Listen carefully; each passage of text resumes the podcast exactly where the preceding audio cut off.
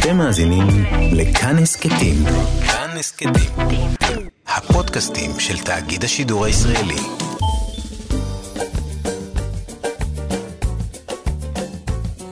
שישים החדש, עם איציק יושע. לחיות בגיל השלישי.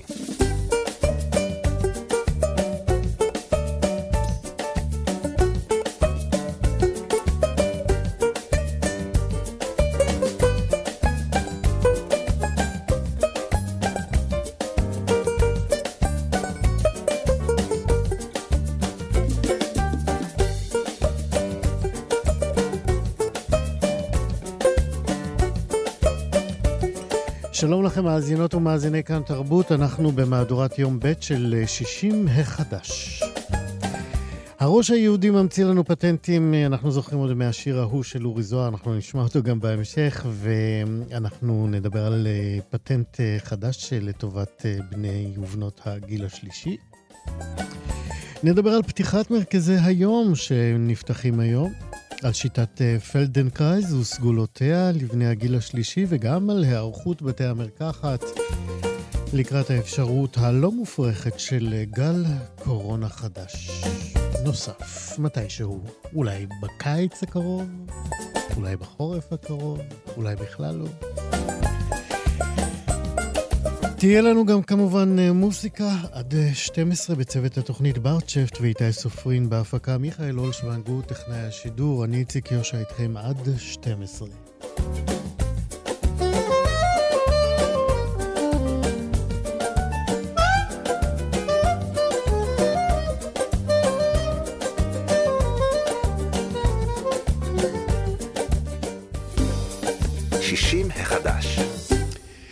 אתמול התבשרנו כי מרכזי היום והמועדונים לאזרחים הוותיקים יחדשו את פעילותם לאחר שהיו סגורים במשך יותר מחודשיים בגלל מהומת הקורונה, ובימים של שגרה, שאני מקווה שחוזרת, אה, חוזרים אלינו אה, במהירות, אה, כ-30 אלף אנשים אה, קשישות וקשישים משמש, משתמשים בשירותים של אותם אה, מרכזי יום והמועדונים שפרוסים אה, בכל רחבי הארץ.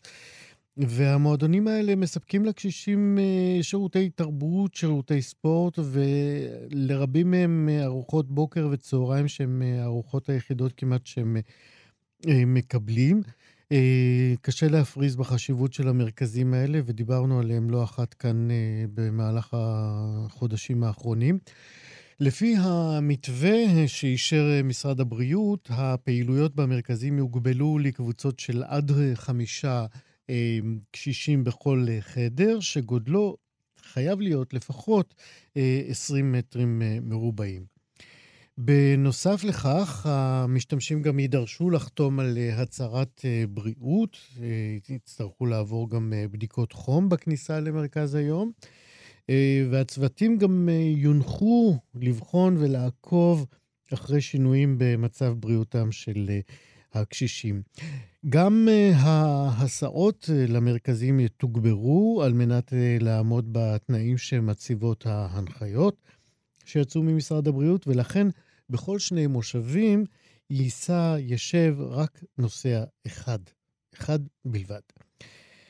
אז כל הפתיחה הזאת היא אכן בשורה מאוד משמחת עבור עשרות אלפי קשישים שכבר קצו בארבעה קירות של בתיהם.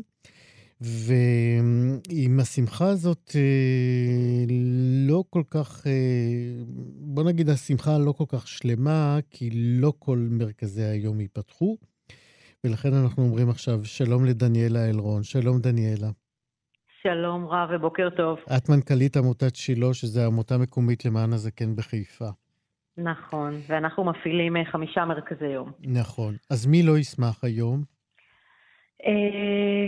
אז באמת, כמו שאמרת, זו שמחה מעולה בהרבה דאגה. אה, ככל הידוע לי, ועכשיו סיימנו גם אה, איזה מפגש זום ארצי, נכון להיום אה, אף מרכז יום בארץ לא נפתח. למרות, שה... אז... למרות שלפי ההנחיה של משרד הבריאות אפשר היה לפתוח אותם מהבוקר.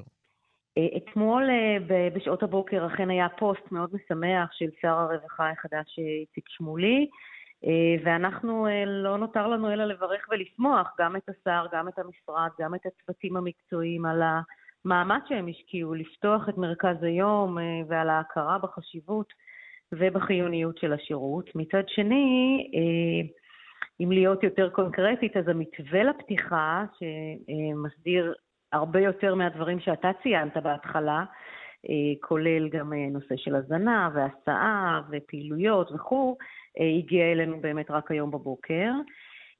אבל עוד לפני שאנחנו צוללים פנימה לפרטים הטכניים, אה, אנחנו מודאגים מהיכולת שלנו אה, לפתוח את מרכזי היום אה, באופן אחראי, ככל שאנחנו מסתכלים על המתווה הכספי שהוצע לנו, שהמתווה כולל להגדלת תעריף לחודשיים, בעוד סכום של 61 שקלים ליום פר מבקר. את מדברת על התקציבים שמעביר משרד הרווחה עליכם.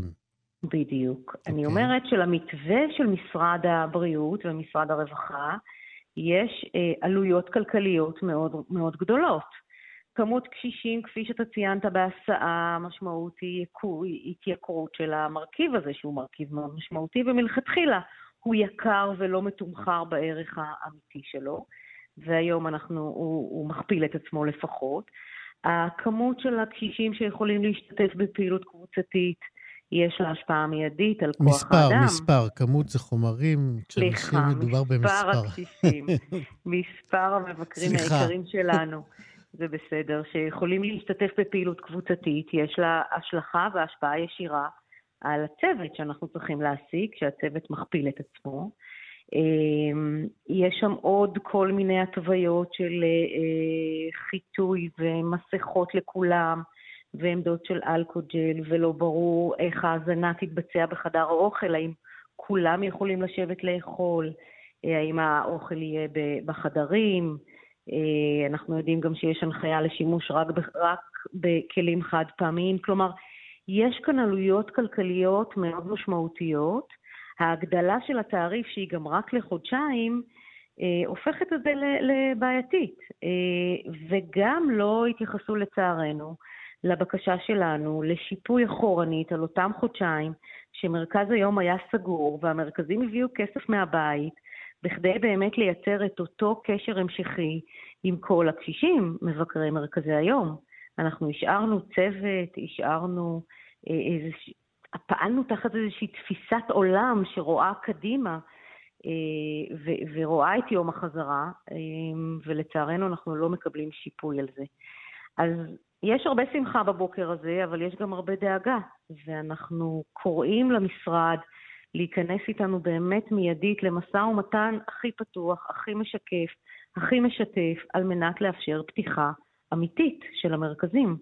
אני לא מעריכה שמרכזים ייפתחו גם מחר בבוקר. זו אמנם הערכה זהירה שלי, מהמקום שלי, אה, אבל שוב אני אומרת, אם אני מתייחסת לאותו מפגש עכשיו שהיה של מנכ"לי עמותות, אה, זו רוח הדברים. זאת אומרת, ההודעה שיצאה אתמול ממשרד הבריאות ומשרד הרווחה היא בעצם אה, הודעה על כך שמבחינתם אתם יכולים לחזור, זה לא אומר שחוזרים הבוקר. נכון, זו הודעה שמבחינתם נוצא, נמצא המתווה הכלכלי, הבריאותי, סליחה. זהו, הכלכלי לאחר... פחות. ב, לא, אני אומרת, בדיוק, נוצר, יש אישור למתווה הבריאותי ממשרד הבריאות, וזה צעד חשוב מאוד.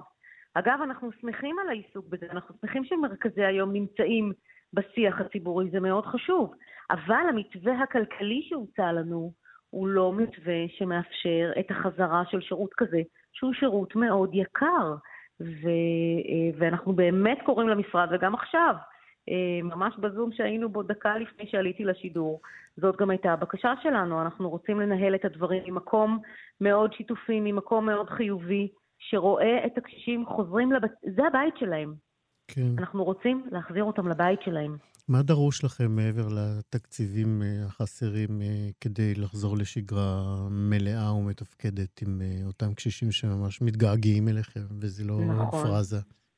אז קודם כל אנחנו מאוד מבקשים מהמשרדים שיאפשרו לנו אה, בתקופה של לפחות חודשיים, ביוני וביולי, אה, לאפשר לנו להמשיך לתת שירות גם וגם. זה אומר גם במרכזי היום, אבל גם לאותם קשישים שעדיין חרדים, עדיין חוששים, לא מרגישים בנוח להיות במסגרת חברתית, עדיין לתת להם גם את השירות בבית, כפי שהיה בתקופת הקורונה, שחילקנו אוכל, שהתקשרנו לשאול מה שלומם, ששלחנו מפעילה, ששלחנו מישהי שעושה פדיקור או מישהו שעושה תיקוני בית קלים. הגם וגם הוא אם יש משהו שלמדנו בתקופת הקורונה, זה שזה מודל הפעלה מאוד נכון. כן. וכרגע במתווה אין את זה. אז אנחנו מבקשים שזה יהיה, כי גם לא נוכל להציע לכולם את השירות בתוך הבית פיזית, כי אנחנו מוגבלים ביכולת לפעול אה, אה, בחדרים.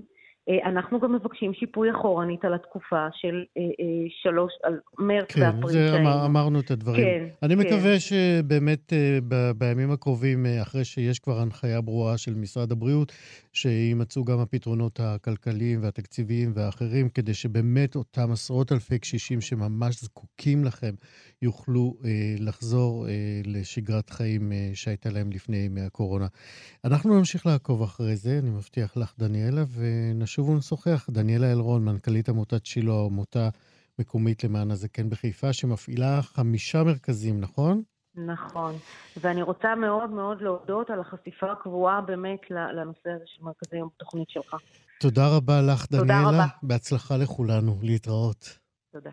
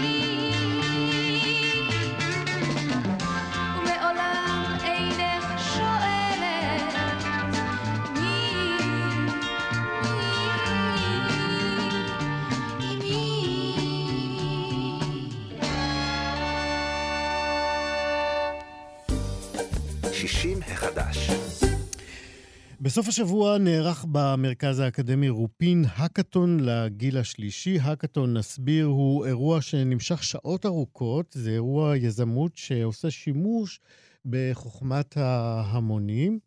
המשתתפים בהאקתון מתחלקים לקבוצות חשיבה, וביחד הם יוצרים ומפתחים רעיונות והמצאות שמקווים יהיו פורצות דרך בנושא שעליו מחליטים שהוא הנושא שיוביל את ההאקתון. עוד מעט נסביר יותר. ובכן, היוזמה הזאת להאקתון אה, במרכז האקדמי רופין באה לעולם כיוזמה משותפת של אה, מרכז רופין ושל אשל ג'וינט ישראל. אה, במסגרת ההאקתון הספציפי הזה שנעשה בסוף השבוע, הסטודנטים התבקשו למצוא פתרונות יצירתיים לאתגרים שיכולים לשפר את איכות החיים של הזקנים בישראל. ואת היוזמה הזאת הובילה הדוקטור דניאלה אייזנברג שפרן, שהיא פסיכולוגית קלינית ומרצה בכירה בתוכנית לתואר שני בפסיכולוגיה קלינית אה, גרונטולוגית במרכז אה, האקדמי רופין, ואנחנו אומרים שלום לדוקטור אייזנברג שפרן. שלום, בוקר טוב. מה שלומך? מצוין. עוד מעט אנחנו נצרף לשיחה גם את נציג הצוות שזכה במקום הראשון.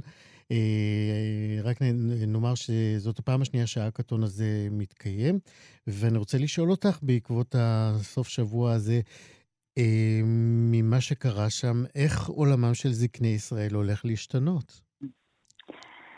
זאת שאלה מקסימה. אני רוצה להגיד ש...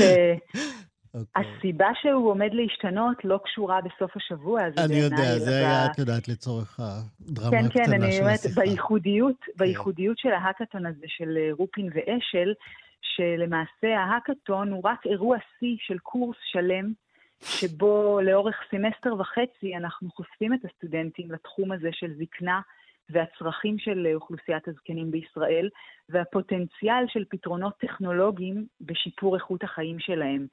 ומעבר לפתרונות, שאולי עוד מעט נרחיב עליהם, שהם כמובן אה, מקסימים ויש בהם הרבה אהבה ומסירות שהסטודנטים רקחו בתוך הזמן שניתן להם, עצם החשיפה, עצם המחשבה החיובית והמורכבת של אנשים צעירים על אנשים זקנים, בין אם אדם חשב על הוריו, על הסבים שלו, על מי שהוא יהיה בעתיד, הפעילות הזאת בפני עצמה היא פעילות שיש לה פוטנציאל גדול לעשות טוב יותר בקהילה שלנו, להפחית גילנות וליצור אותנו אה, אנשים טובים יותר.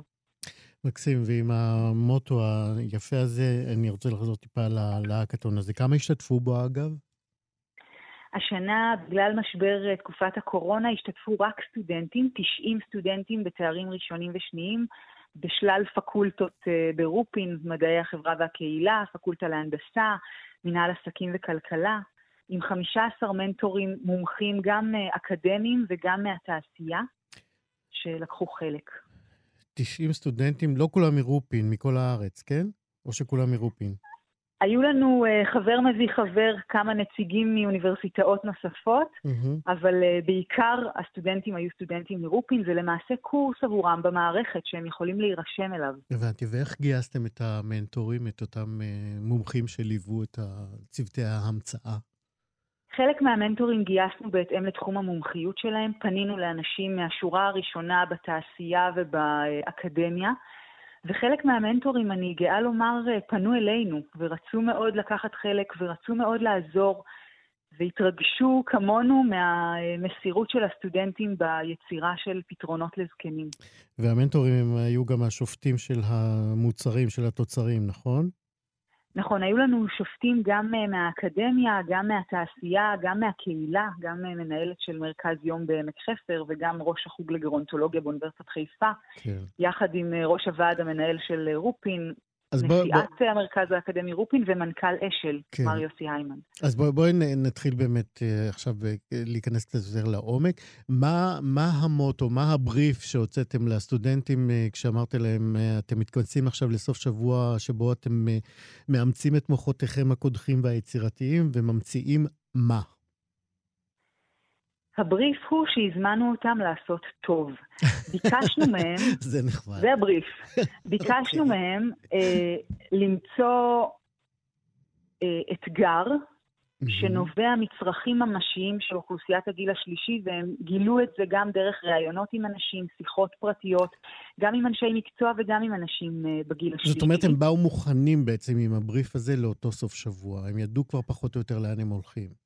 נכון, חלק מהמטלות האקדמיות בקורס היו לנסות להבין את הצרכים ולדבר עם אנשים ולנסות לייצר צורך שיש לו כיוון לפתרון. ועוד לפני אירוע ההאקתון, אנחנו כבר בחרנו את האתגרים וציוותנו את הסטודנטים, לפי העדפות שלהם, לאתגרים ופתרונות. תני לי דוגמה לצוות האירוע... אחד, לא הצוות הזוכה. Hmm. אמ, צוות אחד שאני ככה אה, אתן אליו אה, דוגמה, הוא הצוות של אה, אגב, אנחנו מבטיחים פה לחשוף את uh, שלושת המקומות הראשונים, ואולי גם נוספים, חלק היום וחלק בהמשך הימים שלנו. נכון. אז, אני אגיד שבאדיבותם של אשל ג'וינט ישראל, שלושת המקומות הראשונים הם למעשה ארבעה צוותים. שאנחנו נחשוף, mm-hmm. אבל אני אתן דוגמה דווקא לאפליקציה שהכוונה שלה הייתה לייצר איזשהו תו תקן לאמון בבעלי מקצוע, שכאשר אדם מחפש שירות, הוא ידע, ידע שהוא נכנס למערכת שמבינה את מה שמדאיג אותו, מבינה את הצרכים שלו, ומסמנת לו בעלי מקצוע שממליצים לו להתקשר ולפנות אליהם. Mm-hmm. האפליקציה שנבנתה נקראת בידיים טובות, והצורך שהיא באה לענות עליו זה על העובדה שזקנים מועדים יותר להונאה וניצול לא על ידי בעלי עסקים כן. ונותני שירות. ובעצם מה שהאפליקציה אה, שהסטודנטים יצרו עושה, היא מאתרת בעלי מקצוע שעומדים בתו תקן מוגדר. הם גם הצליחו להגדיר כל מיני אלמנטים ייחודיים לגיל הזה בתוך תו התקן. כדי שבאמת אפשר יהיה להתאים בעל מקצוע לאוכלוסייה הזאת. וזה אמור לסייע להם להתגבר על החשש להזמין בעל מקצוע, ובמובן הזה אנחנו מתחברים למקצוע שממנו אני יוצאת, mm-hmm. שהוא פסיכולוגיה, והמטרה היא בסוף שאדם יוכל להתנהל בבטחה, בעצמאות, בחוויה של שליטה בחייו וביטחון. יפה, זה הזמן, אה, אם כך, אה, לצרף את הזוכה במקום הראשון. אה, אנחנו אומרים שלום ליוני בירמן. שלום, יוני. שלום, בוקר טוב, היי דניאלה. שלום, יוני. אתה סטודנט לתואר שני בתוכנית MBA במכללת רופין, נכון? נכון. ואתה נציג אה, בעצם של צוות שלם שזכה, שנקרא uh, Watch It, זה שם המוצר שאתם המצאתם. כן, נכון. ספר לנו עליו. Uh, האמת שזה התחיל uh, מזה שהסתובבתי אצל אנשים מבוגרים, אחרי שנחשפתי uh, אקדמית לצרכים של אנשים מבוגרים, אז אמרתי שאני רוצה להסתובב בשטח ולראות בעצם מה הלקוחות צריכים, במה הם משתמשים, מה, מה הצרכים שקיימים. אה, ואז הסתובבתי ככה במקומות אה, ובבתים של אנשים מבוגרים, וראיתי שלכל בן אדם מבוגר יש שעון מרכזי, שברגע שהוא כל היום מסתכל על השעון, ולפי השעון הוא מנהל את החיים שלו, בעצם את המשימות שלו. השעון הוא בעצם במרכז הבית והוא המנהל של המשימות. שעוני קיר ואז... או שעוני יד או גם וגם? אני התחלתי משעון קיר. שמתי okay. לב אוקיי. שיש שעון קיר באמת בכל בית של בן אדם מבוגר וגם בבתים של אנשים צעירים יותר. אמ, ואז אה, חשבתי על זה שבעצם אה, צריך לקחת את השעון הזה ולהוסיף לו עוד איזושהי בינה אה, מלאכותית, שחוץ מזה שהוא יראה את השעה, הוא גם יוכל להזכיר משימות. כלומר, אה, יהיה איזשהו מנגנון בתוך השעון שיאפשר להיות שעון חכם ולהזכיר לבן אדם המבוגר או לבן אדם היותר צעיר אה, לפני שהוא צריך לעשות משימה. וזה בעצם עונה על הצורך אה, להיזכר במשימות. אני זוכר שהרבה פעמים ראיתי אנשים שכותבים פתקים, כותבים פתקים במקומות מרכזיים בבית. נכון. המון אנשים מבוגרים, גם, גם אמא שלי, Mm-hmm. והפתקים בעצם מנהלים את הזמן שלהם. אה, חוץ מזה שהטלפון החכם, שתמיד יש אותו, אבל הוא נמצא הרבה פעמים בצד, הרבה פעמים הוא בבעיית נגישות אה, טכנולוגית ונגישות של כתב, mm-hmm. של הפעלה, הרבה פעמים זונחים אותו בתור מזכיר. ואתם המצאתם, מה, אפליקציה או שעון, או איך זה יקרה בפועל? המוצר שלנו הוא בעצם שעון. Mm-hmm. זה בסוף לא, לא יהיה שעון קיר, אה, זה יותר אה, בעיה טכנולוגית, אבל אנחנו נעשה שעון, שעון שולחני שישתלב בבית של אדם מבוגר. הוא יראה את השעה ברוב הזמן, וזה פעם בכמה זמן, כשמגיעה משימה, הוא יגיד, הוא ישנה, יתחלף, תתחלף התצוגה ויהיה תזכורת לקחת אה, כדור למשל, או לשתות מים. זה יהיה מלווה בהתראות קוליות? זאת אומרת, אה, נגיד אה, קריין או קריינית יגידו, אפילו בהתאמה אישית, גברת מרמלשטיין, הגיע הזמן לקחת את הכדור כן, ללחץ כן, דם? כן, התכנון הוא שכן, התכנון הוא שכן. אוקיי. אפילו חשבנו להקליט בני משפחה שיזכירו. רעיון מצוין. חשבנו לעשות תמונה של בן משפחה שיזכיר. Mm-hmm. חשבנו לעשות, להשתמש בשפות שונות. אה, כל אחד בשפה שקרובה לליבו. רעיון נהדר, ועל זה קיבלתם גם פרס צנוע, 5,000 שקלים. כן, כן. אני רוצה לחזור לדניאלה. מה, מה באמת גרם לכם לחשוב שההמצאה הזאת אה, היא אה, ראויה למקום הראשון? כי קראתי גם על אחרות, הן לא פחות נהדרות. יוני, זה לא כדי להגיד שום דבר עליכם, זה רעיון נפלא מה שאתם עשיתם. אני גם חושב שהאחרות הן טובות. כן. יוני הוא נהדר, וגם התהליך שאנחנו שומעים פה הוא ממש תהליך מקסים של אה, למידה והיכרות. אה, אני חייבת להגיד שאני, אה, בצדק, לא הייתי בצוות השופטים, כי 아, אוקיי. אישית לא הייתי יכולה לבחור, אני חושבת, בין הצוותים. נכון. אבל יש פה באמת מוצר שהוא גם סינכרון עם אפליקציה ושילוב של מעורבות של בני משפחה, כדי שהאדם יוכל להתנהל בצורה עצמאית ונוחה בביתו. וה... הפתרון הזה הצליח uh, לגבור על אחרים, כנראה גם בשל הבשלות שלו, הטכנולוגית וההבנה של הצורך וההתאמה של הפתרון, וגם היבטים עיצוביים, שאני רוצה לומר שהוקדש להם זמן. מקסים. דוקטור דניאלה אייזנברג שפרן, אה, פסיכולוגית קלינית, אה, מרצאה בכירה בתואר, אה, בתוכנית לתואר שני בפסיכולוגיה קלינית בגאונטולוגית במרכז האקדמי רופין. יוני בירמן, הסטודנט שזכה ביחד עם הצוות שלו במקום הראשון עם ה-Watch It שלהם. אה, בעקבות האקתון אה, אה, למציאת פתרונות יצירתיים לשיפור חייהם של הזקנים, בני הגיל השלישי שלנו. תודה רבה לשניכם על השיחה הזאת, ואנחנו נמשיך לעקוב אחרי המוצרים שלכם. תודה ובריאות תודה לכולם, וחברתיות לכולם. הנה, שיר הפטנטים. לא מדינה נידחת, לא משק מפוקפק, הארץ מתפתחת בצעדי ענק. זה עסק יסודי, מספיק עם סנטימנטים, הראש היהודי ממציא לנו פטנטים למן התנאים ועד הדווקאים. עוד לא היה מין דור כזה של ממציאים.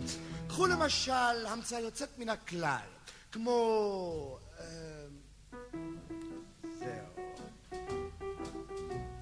השמן, השמן, השמן המזוקק הוא על ידי מעבדה נבדק ויש בו A, B, C ו-D השמן שמן זית יהודי. כן הפרוצס הוא מדויק השמן המזוקק. אל קיבתך יורד חלק השמן המזוקק באופן כימי הוא מופק, השמן המזוקק. אמא, אמא, תני לי רק שמן, שמן, שמן מזוקק.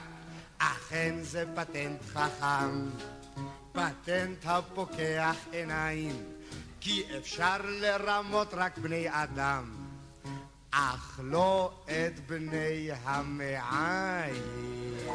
לא מדינה נידחת, לא משק מפוקפק, הארץ מתפתחת בצעדי ענק.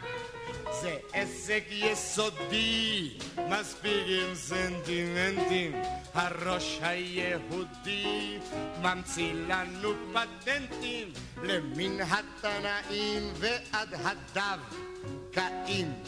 עוד לא היה מין דור כזה של ממציאים. קחו למשל, המצאה יוצאת מן הכלל, באמת, כמו... אה, כן, זלמן תנור לבית, לחורף וגם לקיץ, מיכל כפול ופלסטי, שומר על צבע הנפט. הפתיל שהוא אלסטי, אחורה מתכופף, וכל עקרת בית קלה. כן, כי השסתום שלו למעלה. כן, באמת. סובב את הכפתור תחילה, הנפט מרטיב את הפתילה, תדליק עם גפרור. זה בוער, זה בוער, זה בוער. כי זלמן זה זלמן, מה יש לדבר? כי זלמן תמיד הוא הטוב ביותר. לא מדינה נידחת, לא משק מפוקפק, הארץ מתפתחת בצעדי ענק. זה הישג יסודי, מספיק עם סנטימנטים. הראש היהודי ממציא לנו פטנטים למין התנאים ועד הדווקאים. עוד לא היה מין דור כזה של ממציאים. קחו למשל המצאה יוצאת מן הכלל, כמו תריס זז, תריס רץ, תריס עף, תריס בום. זה גדול! זה עצום, זה נפתח עם סיבוב הידית ימינה, זה נוסע על גלגל ונוסע על שינה. התריס הזה נותן שלושה מינים של צלליות. התריס הזה שובר קרניים אולטרה סגוליות. תפסיק לשבור את הקרניים. תריס כזה קנית באושר זכית. תריס זז. מאוד. תריס רץ. תריס עף. תריס בום. טוב מאוד. זה גדול, זה עצוב. אורי זוהר הגדול. 60 החדש. קראו לו האיש שהעמיד על הראש את ראש הממשלה דוד בן גוריון. אותו ראש ממשלה שכבר אז נודע בכינוי הזקן. מאז אותו אירוע שבו צולם דוד בן גוריון אה, עומד אה, על הראש, חלפו יותר מ-60 שנה, ושיטת התרגול שאימץ הפכה לשיטת תרגול עולמית, ומי שהמציא אותה, את השיטה המצוינת הזאת, היה הדוקטור אה, משה פלדנקרייז, שהחודש מציינים בארץ ובעולם את אה, חודש המודעות לשיטה שלו. על האיכות של השיטה ועל הדרכים שבהן אה, ניתן לשפר בעזרתה את איכות החיים של בני הגיל השלישי, אנחנו נדבר עכשיו עם אה, ציפי גנן, שהיא יושבת ראש אה, אגודת המוסמכים בשיטת פלדנקרייס. שלום ציפי. בוקר טוב לך. בוקר טוב גם לך. אולי נתחיל בכמה מילים קצת על דמותו של דוקטור פלדנקרייז? אוקיי, בקלות. אה, דוקטור פלדנקרייז עלה לארץ רגלית מרוסיה בהיותו ילד בן 14. אה, הוא הגיע לפה לארץ, אה, לפני קום המדינה כמובן, הבריטים עוד היו פה בארץ. עשה כל מיני דברים, הגיע לסכסוך כמו הרבה ישראלים עם הבריטים ונאלץ להיעדר לצרפת. שם הוא למד פיזיקה בסורבון, עבד אה, במעבדות של מדאם קירי, אה, התחיל לעסוק בג'ודו, היה האירופאי הראשון שלבש חגורה שחורה בג'ודו. אה, ופתח אופקים רבים לכל מיני תחומים. מתי הוא בעצם התחיל אה, לפתח את שיטת התרגול, שעוד מעט אנחנו נתאר אותה קצת יותר? אה, עוד פה בארץ ב- הוא התחיל את המהלך אה, בכל מיני אה, ניסיונות להבין איך אפשר לעשות אה, תהליכים של הגנה עצמית נגד דקירות של סכינים דווקא אה, מקרב הציבור הערבי, אה, שאז היה מאבקים בין הקהילות פה בארץ. זאת אומרת, זה ממש ממש דבר מוקדם, אבל תכלס, זאת אומרת, זה, הוא התחיל זה התחיל ממש כתוכנית, לפתח... כן, זה התחיל זה, כתוכנית בעצם להגנה עצמית. נכון. אוקיי. בהחלט.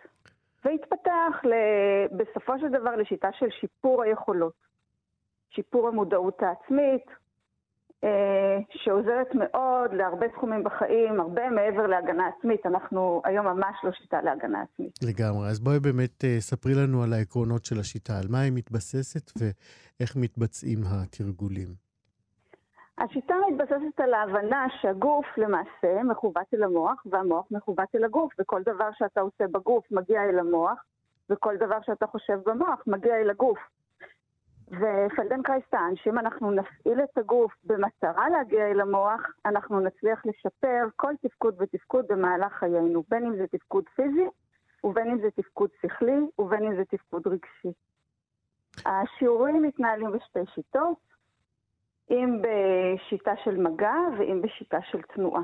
השיטה של מגע היא שיטה, היא טיפול אישי, והשיטה של תנועה זה שיעורים קבוצתיים. מה קורה בטיפול הקבוצתי? מתקבצים אה, כמה אנשים? אה, יש, יש אה, מגבלה למספר האנשים שמתרגלים יחד? לא, ממש לא. אפשר okay. אוקיי. לעשות גם 100 אנשים אם המורה מספיק מסוגל לשים לב למה ש-100 אנשים עושים. אוקיי. Okay. בעיקרון... אז בוא נלך לפרטני. מה קורה? אני נכנס לחדר הטיפולים, ומה קורה אז? שואלים אותך כמה שאלות, כמובן. מסתכלים עליך, אתה מתנועע, מבינים מה הקושי שלך, מה הבעיה שלך, למה באת לפה היום? Mm-hmm. ונוגעים בך, ותוך כדי המגע שואלים אותך שאלות במגע. זאת אומרת, זה לא שאלות מילוליות, אלא נוגעים בך בצורה שואלת, כדי לעורר את המוח לחפש פתרון לבעיה שמפריעה לו. מה זאת אומרת נגיעה בצורה שואלת? נוגעים ושואלים? מזיזים את הגוף במספר וריאציות מסוימות, שכל וריאציה יש לה איזושהי תוצאה אפשרית. Mm-hmm. למשל, אני יכולה להרים את היד שלך לעבר התקרה. אני, המורה, מרימה את היד שלך לעבר התקרה בזוויות שונות, ומציעה לך את הזווית הזו ואת הזווית הזו, ואתה כתלמיד, המוח שלך חושב, רגע, מה עדיף לי, הזווית הזו או הזווית הזו? והמוח מעוניין להגיע למסקנות. אז הוא יגיע. אגב, אני אמרתי מטיפולים, ואת לא תיקנת אותי לתלמידים, אתם מאוד מקפידים על ההבדל בין מטופלים לתלמידים. נכון. בעצם למה? Uh, כי מטופל זה אני בעל הסמכות, uh, ואתה בעצם די פסיבי. תלמיד, גם לתלמיד יש תפקיד. הוא רוצה ללמוד, הוא שואף ללמוד. המורה אולי מנחה את הדרך, אבל אם התלמיד לא רוצה ללמוד, לא יקרה שום דבר. אנחנו יודעים את זה טוב מאוד מימי בית ספר. אה, ויש פה שיתוף פעולה מאוד אה, הדדי בין שני הגורמים. זאת אומרת, במסגרת השיעור פלדנקרייז, שבו מלמד הוא ומתלמד, תלמיד, אה, בעצם עובדים על תנועות באופן, מה, יש, יש איזה דרך, אנחנו עובדים על שיפור תנועה מסוימת, או שכל מקום שאליו מגיעים הוא המקום הנכון? זה תלוי בבעיה שבשלה הגעת, הגעת לשיעור, אבל בעיקרון השמיים הם הגבול. כל דבר בגוף שלנו, כמעט, כל פעולה שאנחנו עושים, זו תנועה. ממצמוץ בעיניים ועד נשימה, מלעיסה של אוכל ועד אה, כל דבר. אנחנו לא מפסיקים לנוע. גם בשינה אנחנו מתנועים. כן. אז uh, כל תנועה שאתה עושה היא פונקציה שניתנת לשיפור, לשינוי. אז תני, לי, אז תני לי תיאור של uh, השלוש דקות הראשונות uh, בתחילת השיעור. איך מתחילים? שיעור בקבוצה, אנחנו מתחילים בדרך כלל בבדיקה של איך הבן אדם מרגיש היום. Mm-hmm. אתה שוכב על הרצפה, אנחנו שואלים אותך שאלות, איך אתה חש את הרגליים, מה האורך שלהם, כמה הן כבדות היום, mm-hmm. את הידיים, מה המרחק שהנחת את הידיים מהגוף, אם אתה מגלגל קצת את הראש לצד הזה, לצד הזה, איך זה מרגיש לך? האם זה דומה למה שהרגשת אתמול, mm-hmm. שלשום? אנחנו מחפשים את התמונה שהבן אדם מצייר של הגוף שלו כרגע, לפני השיעור, ואז כשאנחנו מצליחים לתת לזיכרון שלו לחרות את המנח של התנועה על הרצפה, אנחנו מתחילים להתנועע ממש ולפתח את השיעור. Mm-hmm. Uh, במהלך ההתקדמות uh, בלמידה הזאת, uh, איזה יכולות משתכללות או משתפרות במיוחד? עוד פעם, פעם, זה דבר מאוד אינדיבידואלי לבן אדם שמגיע. בוא נדבר יכולה... על גמישות אם כך. אוקיי. מה קורה לגמישות? היות והתנועות מאוד מאוד קטנות ומאוד מדודות, גם הגמישות משתפרת, אבל לא בצורה של הכאבתי לעצמי, מתחתי את השרירים, התאמצתי, זה לא, אלא הרסתי לאט לאט את השרירים והגמישות צומחת מזה. זאת אומרת, הסוד להגברת הגמישות הוא למידה איטית אבל אה, מתמידה. נכון, בשיטת פלדנקרייז בהחלט כן. ולכן באמת אה, השיטה הזאת התחבבה מאוד על אה, רבים בגיל השלישי, כי כשהיינו צעירים אז ישבנו על הרצפה ושיחקנו עם הילדים, אבל כשנהיינו קצת יותר זקנים, ונוקשים, אה, ויתרנו על זה. ועם פלדנקרייז אה, אפשר לחזור לשחק עם הילדים על השטיח, נכון? עם הנכדים. בהחלט כן. ההגבלה בתנועה של הגיל השלישי היא תוצאה טבעית של התבגרות. ושל גם מאוויים אישיים שהבן אדם בולם את עצמו במשך החיים. זה לא כל כך מתאים לבן אדם ענוב בעניבה ולבוש בחליפה, לשבת על הרצפה ולשחק עם הילדים בג'ולות. ואנשים נמנעים מזה במשך החיים, ובסופו של דבר כשהם רוצים פתאום לשבת עם הנכד שלהם זה קצת לא פשוט. ואנחנו בהחלט עובדים על החזרת יכולות שהיו פעם. אם בן אדם מתקשה להתגלגל במיטה, להתהפך מצד לצד, אז במהלך השיעורים אנחנו עובדים על הפונקציה הזאת של התהפכות, של התגלגלות, ולאט לאט דברים נהיים הרבה יותר קלים, שוב, כמו שהיו פעם. איזה עוד פעילויות אה, מתוכננות לחודש המודעות אה, לשיטת אה, פלדנקרייז?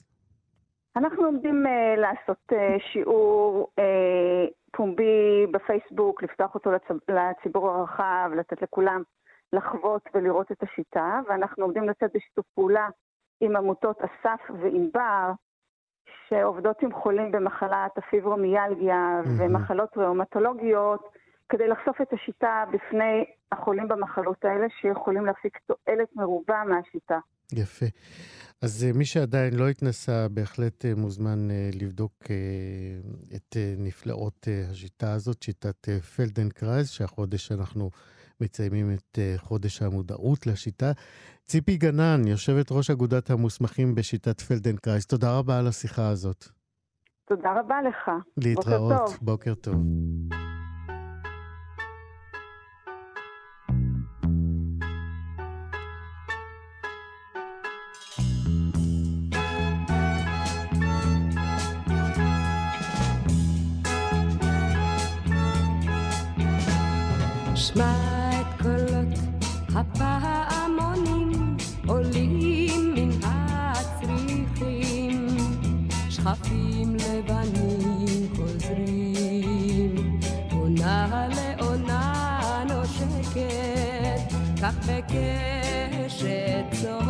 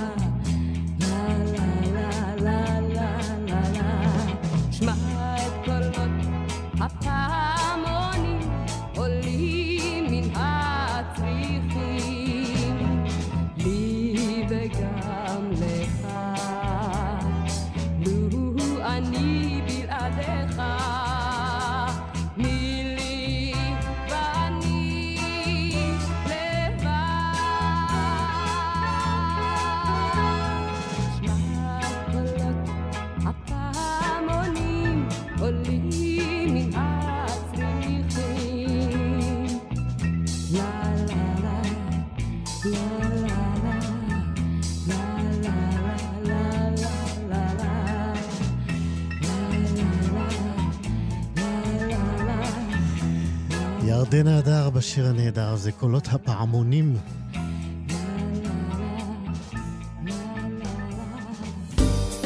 שישים החדש. עידן הקורונה שנפל עלינו ומצא אותנו לא לגמרי מוכנים, חשף במשנה עוצמה את הפגיעות של בני הגיל השלישי, ורבות דובר על כך. ועכשיו, אה, כשהמגבלות קצת אה, מוסרות, אה, זה הזמן בהחלט להיערך לקראת האפשרות שהקורונה עוד תכה בגל נוסף, ואחד המגזרים שמפיקים לקחים ונערכים גם להמשך, לקראת הבאות, הם בתי המרקחת בישראל, ואנחנו אומרים שלום לדוד פאפו. בוקר טוב, צהריים. בוקר טוב לך. אתה יושב ראש הסתדרות הרוקחים בישראל. אמת. מה לימדו אתכם באמת ימי הקורונה על השירותים שנתתם, אה, נותנים וגם תיתנו לבני הגיל השלישי בשגרה וגם בגל הבא, אם יגיע? כן, אה, מה שלימדו אותנו זה לגבי קבוצת הגיל השלישי בפרט, אבל לגבי כלל האוכלוסייה, כמו בשאר הדברים, אנחנו הבנו שהנושא של. הרפואה המקוונת והמשלוחים אה, תפס משנה עוצמה. זאת אומרת, אנחנו הבנו שאנשים, א', לא יכולים לצאת מהבית, ב', גם אם הם יכולים, הם די חוששים, כי הם רואים בעצמם קבוצת סיכון ולא רוצים להתערבב עם שאר האוכלוסייה. ולא רק זה, אלא גם אה, ישנה היום את האפשרות לספק לקשיש בביתו את האספקה התרופתית לשלושה חודשים, שזה מקל עליו מאוד בהתרוצצויות וביציאה. אז אלה פחות או יותר הלקחים שהפקנו, כלומר, אפשרות לקבל מרשמים אה, אונליין, במייל, בפקס וכולי, ולבצע משלוח למטופלים הביתה. זאת אומרת, אתם בעצמכם, בתי המרקחת, אה, הקצו צוותים שארגנו את אותן שליחויות אה, לבתים אה, של קשישים לא, שלא יכלו להגיע? אם נדייק, פה לא מדובר בצוותים, אלא מדובר בחברות שההתמחות שלהם זה משלוח של תרופות, כי משלוח של תרופה זה לא משלוח של... או, אה, זהו, בוא נדבר. באמת על המגבלות, כי זה לא סתם שאני שולח את השכנה נכון. או השכן להביא לי את התרופה, והוא הולך לקניות וחוזר ומגיע אחרי חמש אז... שעות. ו... כן. זהו. אז קודם כל, אם אתה שולח את השכן, זה עדיין בפורמט שהיה לפני הקורונה. המון המון קשישים נעזרים בבני משפחה או בשכנים כדי אה, לרכוש את התרופות, אבל מה שקורה שהדבר העיקרי במשלוח של תרופות זה הנושא של טמפרטורה מבוקרת. נכון. תרופה חייבת להישמר בטמפרטורה של בין 15 ל-25 מעלות. ולכן אה, מדובר בחברות שזאת ההתמחות שלהם, שהרכבים שלהם הם רכבים מבוקרי טמפרטורה. אה, זה הדבר העיקרי. אה, בנוסף לכך קיבלנו גם אפשרות... כן, בוא, בוא, בוא רגע, לפני שאנחנו כן. ממשיכים, כן. בש, בשירות כזה של שינוע תרופות, מן הסתם יש לזה עלויות כספיות. על מי הם נפלו במקרה הזה? הן נופלות על המטופל. במלואן? אתם לא משתתפים בשום צורה? לא, מכיוון ששוב, אני רוצה להבדיל. אם מדובר במשלוח של תרופות של קופת חולים, ששם העסק מסובסד והמרווחים הם שואפים לאפס, אנחנו נאלצים לגבות את זה מהמטופל. אם מדובר במה שנקרא רכישה פרטית של אה, תרופות, תוספי מזון ושאר מוצרי הטואלטיקה, אז בדרך כלל מעל סכום מסוים אנחנו סופגים את העלות, את עלות המשלוח. הבנתי. אה, בוודאי הגיעו אליכם אה, גם במהלך הימים האלה, כמו שראינו גם המון ברשתות החברתיות, כל מיני עצות ותרופות פלא וקסם נגד הקורונה. אה, נכון. אה, מה, מה, איך אתם אה, נערכים לזה? מן הסתם באים גם אליכם עם, בוא תיתן לי, אני קראתי, ומה אתה עונה? נכון, אני אגיד לך את זה בצורה הבסיסית ביותר, אנחנו משתדלים, לא אומר לנפנף, אבל להסביר למטופלים שמדובר במעשה מאוד מאוד מסוכן, מה שהם עושים, והסתובבו ברשתות רעיונות מופרכים לחלוטין, לא פחות מהרעיונות של דונלד טראמפ, ואנחנו נאלצנו להסביר לאנשים את הסכנה שבזה, כי הרבה אנשים די בתמימות מאמינים למה שנאמר ברשת. אז בפירוש אנחנו נאלצנו לשקל את, ה... את הניסיונות האלה. איך באמת אתם אה, מסבירים ללקוח שמגיע אליכם ואומר לכם, אבל תשמע, נשיא ארצות הברית אמר שצריך לשתות אקונומיקה. אה, אני מגזים, אבל זה בערך מה שהוא אמר. כן, אז אנחנו מסבירים שאת מה שאנחנו מסבירים לכולם, שמדובר במשהו לא, לא מבוסס, משהו ניסיוני, במקרה של האקונומיקה זה בדיוני לחלוטין. אבל היו לכאורה כל מיני תיאוריות שאנשים רצו לשתות מי כסף ועוד כל מיני דברים. איזה? את זה לא שמעתי. כן, מי כסף, זה היה די מה זה מי כסף? טוחנים שקלים? מה? אפשר לגרוס דולרים באותה הזדמנות. נכון, כן, נהיים כבר אמריקאים, כן. כן, הם אה, באו והראו ברשת שאם שותים איזשהו אה, נוזל כסף שמכיל יוני כסף, קיצור, דברים הזויים לחלוטין, באמת דברים הזויים לחלוטין. אז בוא, בוא, תן ו... לי עוד, כי זה לא שמעתי, תן לי עוד כמה כן. הזיות כאלה. אה, למשל, אבץ. כן. המינרל אבץ ידוע שבפורמטים מסוימים הוא מסוגל לנטרל וירוסים. אבל שוב, לא מדובר בטיפול בסארס או בקורונה או באבולה. ואנשים לקחו את הדבר הזה ברשתות, הגדילו וניפחו אותו, ואז פתאום נהייתה דרישה עצומה ונוראה לכדורים על בסיס אבץ. אה, כמובן שהסברנו להם שמאיפה שזה התחיל ועד איפה שזה הגיע, הדרך ארוכה מאוד, וזה גם כן מסוכן, כי אבץ הוא בכל זאת אה, מתכת ולמתכת הזאת יש נטייה להצטבר בכבד. תוכל להרים שם את השפופרת של הטלפון כדי ש... הרימו, אוקיי. הרימו עבורי, כן. הרימו עבורי, כן. כן. אה, והסברנו להם שלא מדובר בפתרון לבעיית הקורונה. כשאתה מסביר לאנשים, אז רוב מוחלט שלהם מבינים במה מדובר. אה, אז אמרתי לך, מכסף, אה, יוני אבץ, אחר כך היה את הקטע של ויטמין D. שהייתה מאחורי זה מחשבה די נכונה של משרד הבריאות, שאמר שמכיוון שאנחנו לא נחשפים לשמש בתקופת הסגר, יש אנשים שחודשיים שלושה לא יצאו מהבתים, רצו להגביר את לקיחת הוויטמין D.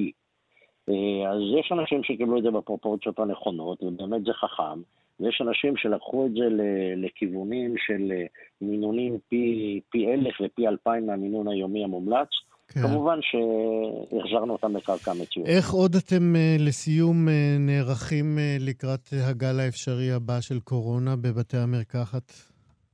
למען האמת, אנחנו בשלב זה לא מסירים את המגננות שאנחנו בהן נמצאים, כלומר, הדלפקים עם החוצצים, עבודה עם חומרי חיטוי, כפפות, מסכות, חלוקים חד פעמים וכולי. נראה לי שזה יישאר איתנו לעוד כמה חודשים טובים, עד, החודש, עד החורף הבא, כדי שנראה לאן היינו זזים. אבל בשלב זה אנחנו לא מסירים את המגננות, אנחנו מעבים ומחזקים את המנגנונים של משלוחים לבתים. אנחנו גם קיבלנו איזושהי הקלה ממשרד הבריאות שמאפשר לנו גם מרשמי נרקוטיקה לנפק על סמך אה, תגיד, בבתי המרקחת אתם נערכים גם נגיד לתורים נפרדים, למרחקים, אה, אה, או שעות מסוימות שבהם תייחדו לבני הגיל השלישי, שבהם הם יוכלו לבוא לקנות תרופות? בהחלט היה את העניין הזה של לייחד שעות, אבל צריך להבין, קודם כל יש אנשים שיש להם כרטיס שמהווה להם פטור מתור. Mm-hmm. אם זה נכים, אם זה קשישים וכאלה.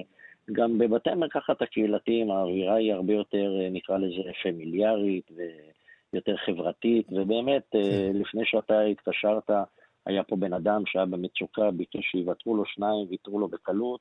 עם ישראל די, די מכיל וחומל, ואנחנו משתפים עם זה פעולה. יפה. דוד פפו, אה, יושב ראש הסתדרות הרוקחים בישראל, לקראת האפשרות של גל נוסף, היערכות בתי המרקחת, תודה רבה על השיחה הזאת.